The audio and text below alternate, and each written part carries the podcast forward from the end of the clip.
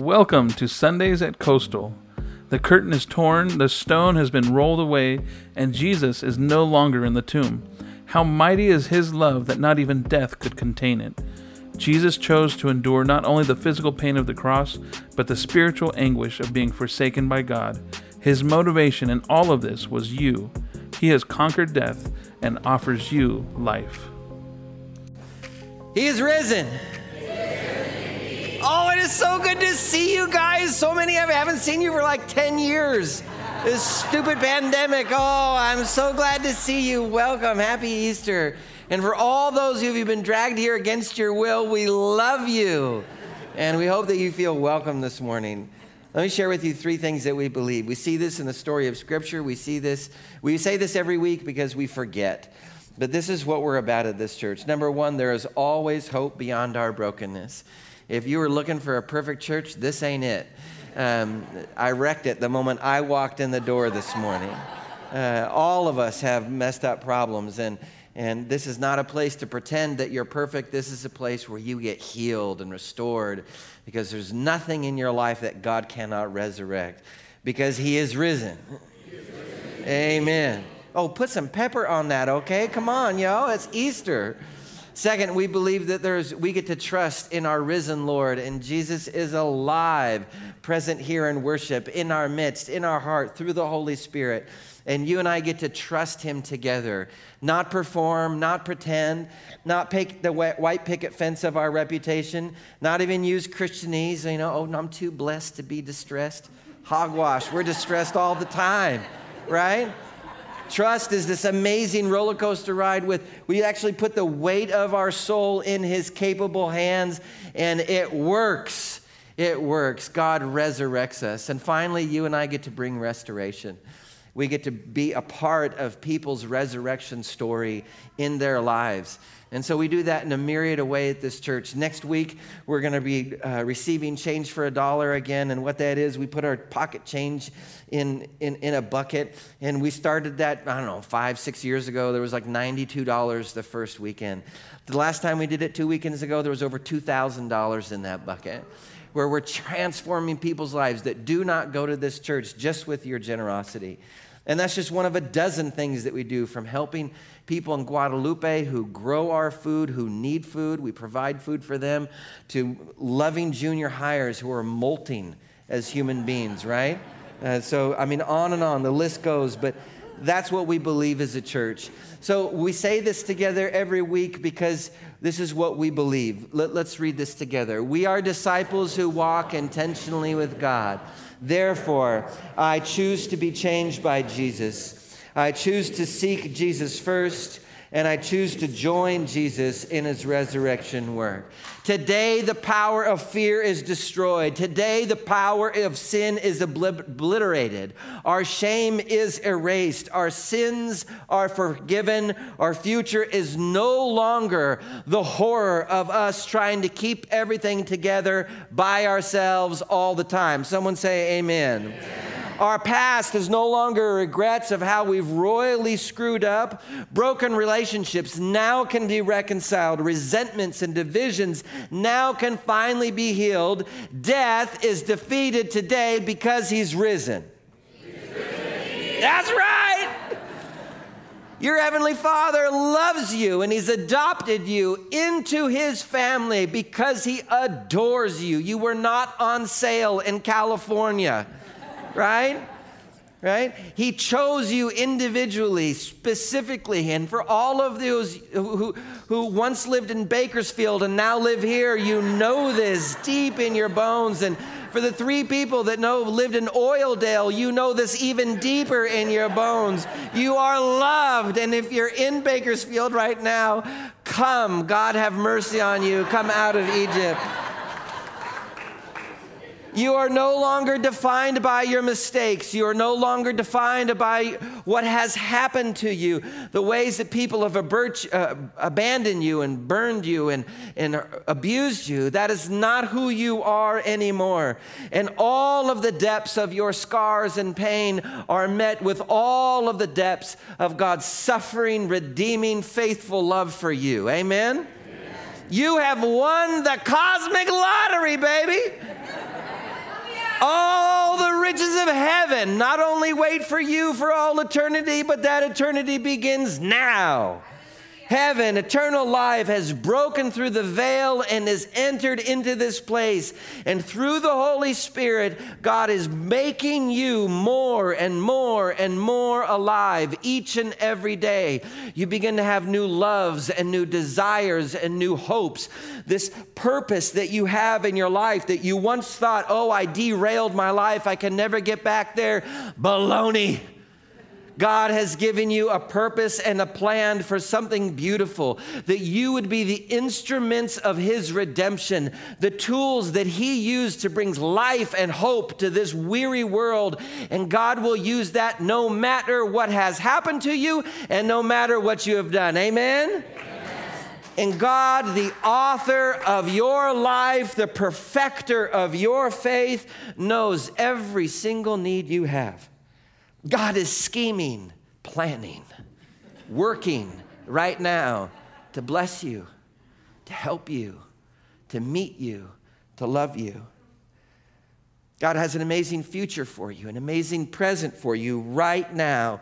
Today is Easter. Today we dance. Today we celebrate because He is risen. He is risen. Oh, and I love today because today is not about rehabilitation. Today is not about resuscitation. Today is about resurrection. You remember that horrible moment a couple years ago when, res- when Notre Dame, Notre Dame burned? Remember this? There's that slide, John. There it is, right? A couple years later, it's been three years. Now it's being rebuilt, right? There it is, being rebuilt. Okay? Our problem is much worse than a fire. Okay? We're not just scorched and in need of a new roof. We're dead and we need brand new life.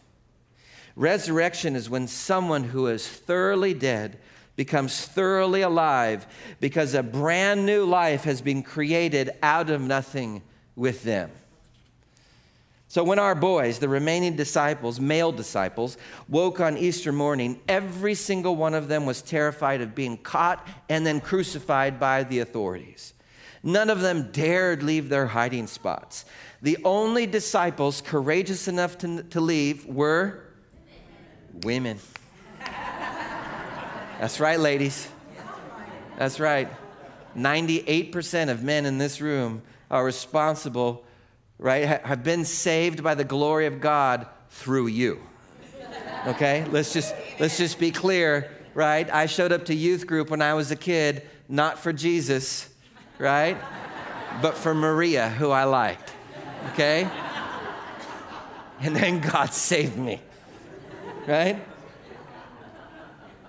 So these women, courageous, amazing, strong, powerful women, went to care for Jesus' body, to prepare him for burial. Luke 24, chapter 1. Are you ready? we have been in Luke for the last 17 years in this church, and we're going to land the plane today with the resurrection story. Let's read this together. Luke chapter 24, verse 1. Put some pepper on it. Let's read it together. On the first day of the week, very early in the morning, prepared and went to the tomb. And when they found the tomb, rolled away from the tomb, say, Oh, snap. This is not like a small stone, right? This is a massive stone, okay? Massive, huge stone. They fa- when entered, they did not find the body of the Lord Jesus. In, in, in John's gospel, amen. In John's gospel, we read that Mary thought that the gardener had moved Jesus' body, which I think is odd, right? The guy's there to mow and blow. He's like, oh, let's just move this guy out of the way. And why would Mary think that, right? I don't know. But in Luke's passage, the angel shows up to tell Jesus' resurrection. The angel shows up. He is not here, he is risen. He is risen Remember how he told you while he was still with you in Galilee, the Son of Man must be delivered over to the hands of sinners, be crucified, and on the third day be raised again. He tells everybody that four or five times in the Gospel of Luke. And finally, the light bulb, goes off for these faithful disciples. The women believe, they run back to tell the boys the good news. Ready? Verse 9, here we go. Oh, next slide, John. Here we go. Next slide when they came back from the tomb, they told all these things to the 11 and to all the others. Remember, Judas is dead, right? He'd, been, he'd betrayed Jesus, hung himself, bad news, right? Verse 10 it was Mary Magdalene, Joanna, Mary, the mother of James, and the others with them who told this to the disciples. But they did not believe the women because their words seemed to them like nonsense. Every woman, every woman in this room knows that, right? You tell your husband something, he's like, huh? I have a friend who, who had, the garbage has been taken out every morning on Tuesday for 30 years, right? And every Tuesday morning, right, the husband forgets to take the garbage out. And, and my friend says, um, don't forget to take the garbage out. He's like, It was Tuesday? He's like, I've been telling you this for 30 years. It's fantastic. Anyways, of course, this sounded like nonsense. Resurrection sounds like nonsense. Why? Because people too living 2,000 years ago were just as intelligent as you, okay?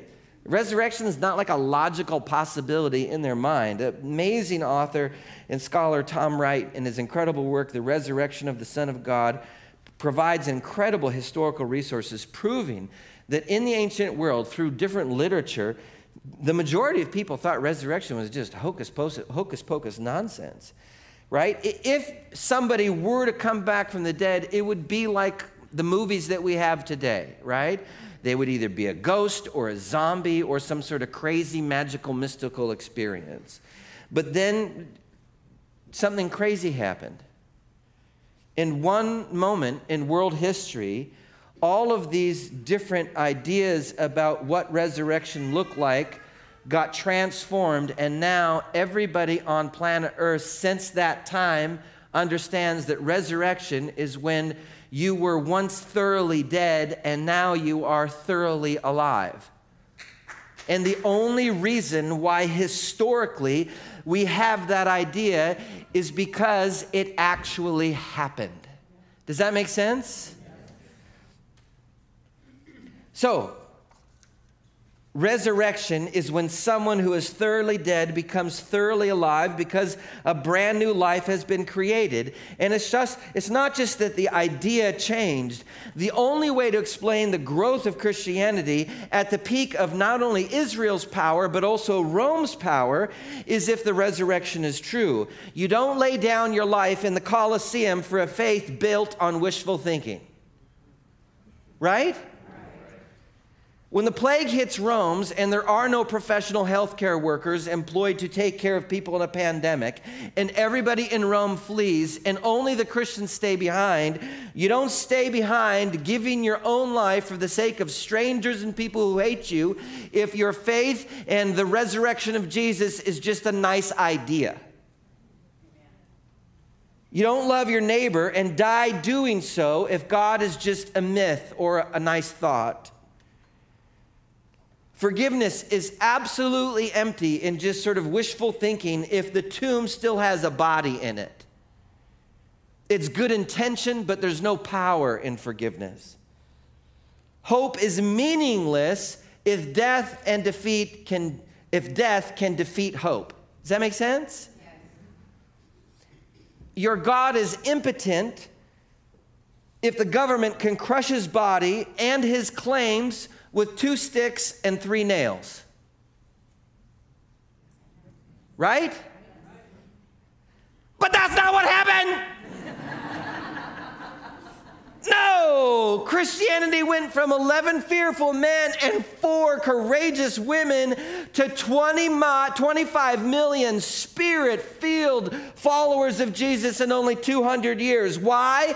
There's only one explanation. The resurrection of Jesus actually happened. Jesus has risen. Yeah, Andy, you say, okay, fine. I believe that the Jesus rose from the dead, but resurrection doesn't like doesn't resurrection happen like when we die and go to heaven? That, that's when resurrection happens? What difference does this make to me now? I'm not dead. oh, but you are. Even if you call yourself a follower of Jesus, there's still parts in your life that are dead as a doornail when the pandemic hit and we finally came out of lockdown, a new couple joined our church, Daniel and Echo. Daniel was struggling with addiction. He'll tell you all of this. He was struggling with addiction and, and uh, he ended up taking drugs and having an overdose in his driveway. Fell down dead in front of his house. Echo looked out and saw Daniel on the pavement, came out, didn't know how long he'd been dead, it'd been minutes. Screamed, cried, called 911 911 came, paramedics came. Daniel would not respond. They declared him dead. Some random guy from Kentucky is on vacation in Pismo Beach, walking down the street, sees all of this taking place, walks up to Echo and says, What's happening? Says, My husband is having an overdose. He's dead. He's been dead for minutes. I don't know what to do. And this guy says, Well, let's just pray. And they placed their hands on Daniel's chest because the paramedics had given up and they said, Jesus, bring Daniel back to life, and Daniel set up. And it wasn't just that Daniel was resuscitated or revived, right? In that moment in his life, he became completely free of all of, all of his addictions. In that moment in his life, faith was downloaded into his heart. And he'll tell you his life has completely transformed. Talk to his kids, talk to his mom, talk to his aunts and uncles who go to this church. Daniel's life is completely revolutionized. And many of you have the same story. You were stuck in your rebellion or addiction. You were stuck in that resentment or doubt. You were stuck in your selfishness or entitlement or your, or your despair or your self loathing. And you prayed dangerous prayers. You prayed for Jesus to, to take away all of this death and for Him to bring life into your heart, and it's worked. Amen. And we are here because we've been resurrected and are being resurrected by Jesus one little step at a time. Now, maybe this isn't you today. Maybe you, you're new or, or you've been coming to this church and you're like, oh, I, you know, that's nice. I like this. But you've never taken the step to pray and trust and ask Jesus to restore you. And the good news is the disciples, these 11 knucklehead, ragtag, bobtailed, doubting men can totally relate. In Luke's gospel, the disciples are still huddled in a room with doors locked, terrified they're going to be crucified next. But then the reports keep on coming in that Jesus is alive. The one kid in the youth group, John, he's 15, meets Jesus and they're like, oh, he's a kid, whatever. The women, uh, it's nonsense. And then Peter shows up and they're like, maybe. And then, and then these two guys, disciples who were skipping town, I mean, they were running for their lives to this little town called Emmaus. They meet Jesus and they come back and they're like, he's, he's back, he's back. And then they're all like, ah, probably not. Um, and then everyone in that room, all at the same time, their brains explode when this happens. Read with me verse 36. Ready? While they were still talking about this, Jesus himself stood among them and said, Peace be with you. Right? They're talking. I don't know if Jesus is real. Jesus is like, Here I am. Right? And they were startled and frightened. Yeah, the door's still locked right? They're thinking they saw a ghost. Next slide, read this with me. He said to them, Why are you troubled? it's good. And why do doubts rise in your minds? Look at my hands and my feet. Touch me and see. A ghost does not have flesh and bones, as you see I have. And there's, I mean, it's, you know, Thomas is touching him, right? And like everybody's like, mm. When he had said this, he showed them his hands and feet. I love this. This is fantastic. This is us. This is you and me. Next slide. And while they still did not believe it, he asked them, wait, wait, wait, wait, wait, wait, wait. If Jesus showed up in your living room, right, and he's like, touch me, and you're like, oh, that's cool, but you're probably not here. what? This is the best part. This is here's the avalanche of evidence that Jesus provides. I love this. Ready? He says, "Do you have anything here to eat?" right? And they gave him a piece of broiled fish, and he took it and ate it in their presence. Why does he do this? Why? Because y'all are not convinced that he's alive. I'm not convinced that he's alive. There's still the places that I'm dead in my life and in my heart right? Where I will diminish myself. I will push myself down. I'll say, that blessing is not for me. I'll say, I can't pray that way. I can't serve that way. I, my faith is too small. My prayers really don't work. All of those are places of doubt and death in my life. They're lies from the pit of hell. I still don't believe that God really is real. He really does love me, and I could have new resurrection life. Amen? Amen. Can you at all relate with me? Yes. Awesome. I'm not alone. And we need more and more and more evidence in our life that Jesus is alive. Talk to the junior five, uh, 25 junior highers in, in our youth group and, and talk to Zed about the dangerous prayers that they're writing down and, and the work that they're doing. And 23 out of 25 of our junior highers don't believe in Jesus, right?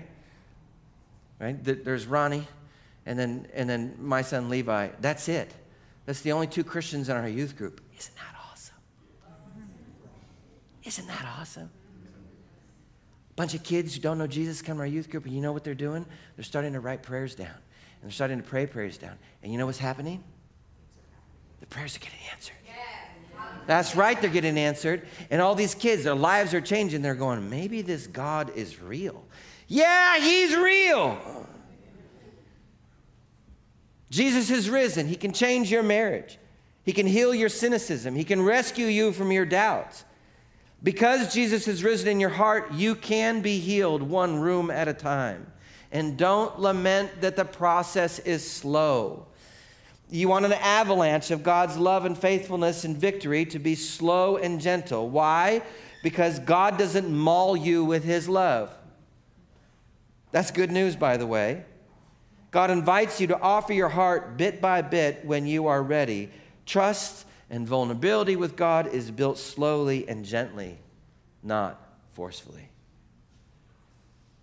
Every resurrection story in the Gospels is so incredibly beautiful because none of the disciples have any clue what's going on at all. 50 days later, when the Holy Spirit finally shows up and Pentecost happens, and all of the believers are filled with the Holy Spirit, which is present in this room right now, when they pray, their prayers are answered. When they confess and forgive each other, they're healed. Their own hearts and other hearts start to change at dramatic rates. Their worship and times of prayer literally fill the room with God's glory and it shakes. And then listen to what this murderer has to say. Paul says, What is more, I consider everything a loss because of the surpassing worth of knowing Christ Jesus my Lord. I want to know Christ, and yes, to know the power of his resurrection. This is written by a guy that professionally killed Christians. And what would we say about these kinds of people, right?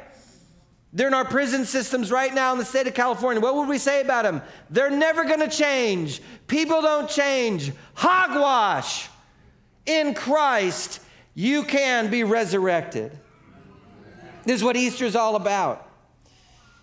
Benjamin Franklin uh, was a printer by trade. He printed books and newspapers. After one Easter, it seemed Franklin was moved by the hope of the resurrection, and in his own newspaper, he wrote an article. It's basically an, his own epitaph, what they would write on his tombstone. He wrote this The body of Benjamin Franklin, printer, like the cover of an old book, its contents torn out, and stripped of its lettering and gilding, lies here, food for worms. But the work shall not be wholly lost, for it will, as he believed, appear once more in a new and more perfect edition, corrected, and amended by the author. Franklin is absolutely right. This is exactly what Jesus does. He doesn't wait for eternity to do it, he starts doing it right now. Now, here's the tragedy of Benjamin Franklin. He lived another 15 years after he wrote this. And from all accounts of his writings, 15 years later, he did not believe a word of what he just wrote. Why? Because I don't think Franklin really believed that Jesus rose from the dead. Max Lucado writes this The bodily resurrection means everything. If Jesus lives on only in spirit and deeds, he's but one of a thousand dead heroes. But if he lives on in flesh and bone, he is the king who pressed his heel against the head of death's snake. And what he did in his own grave, he promises to do in yours, which is to empty it. Amen?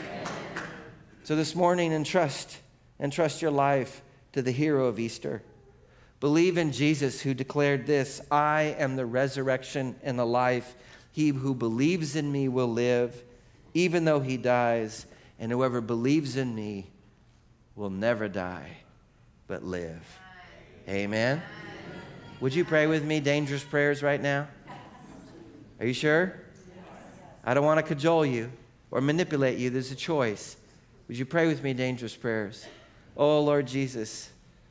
Resurrect our hearts. Resurrect my heart. From the worship to the videos to the sermon, God, that with the, the point has been made over and over and over again that there's a dead spot in our heart, and you, Holy Spirit, have pointed that out to us six different times now, God. And so now we do business with you, Jesus. Forgive us. Forgive me, God. Deliver me from this bondage. Resurrect me. As we breathe in, Lord Jesus, fill us with your Holy Spirit. Renew us. And thank you, God, that you're going to do this work when we're in the waking and in the sleeping so that we can't take credit for it.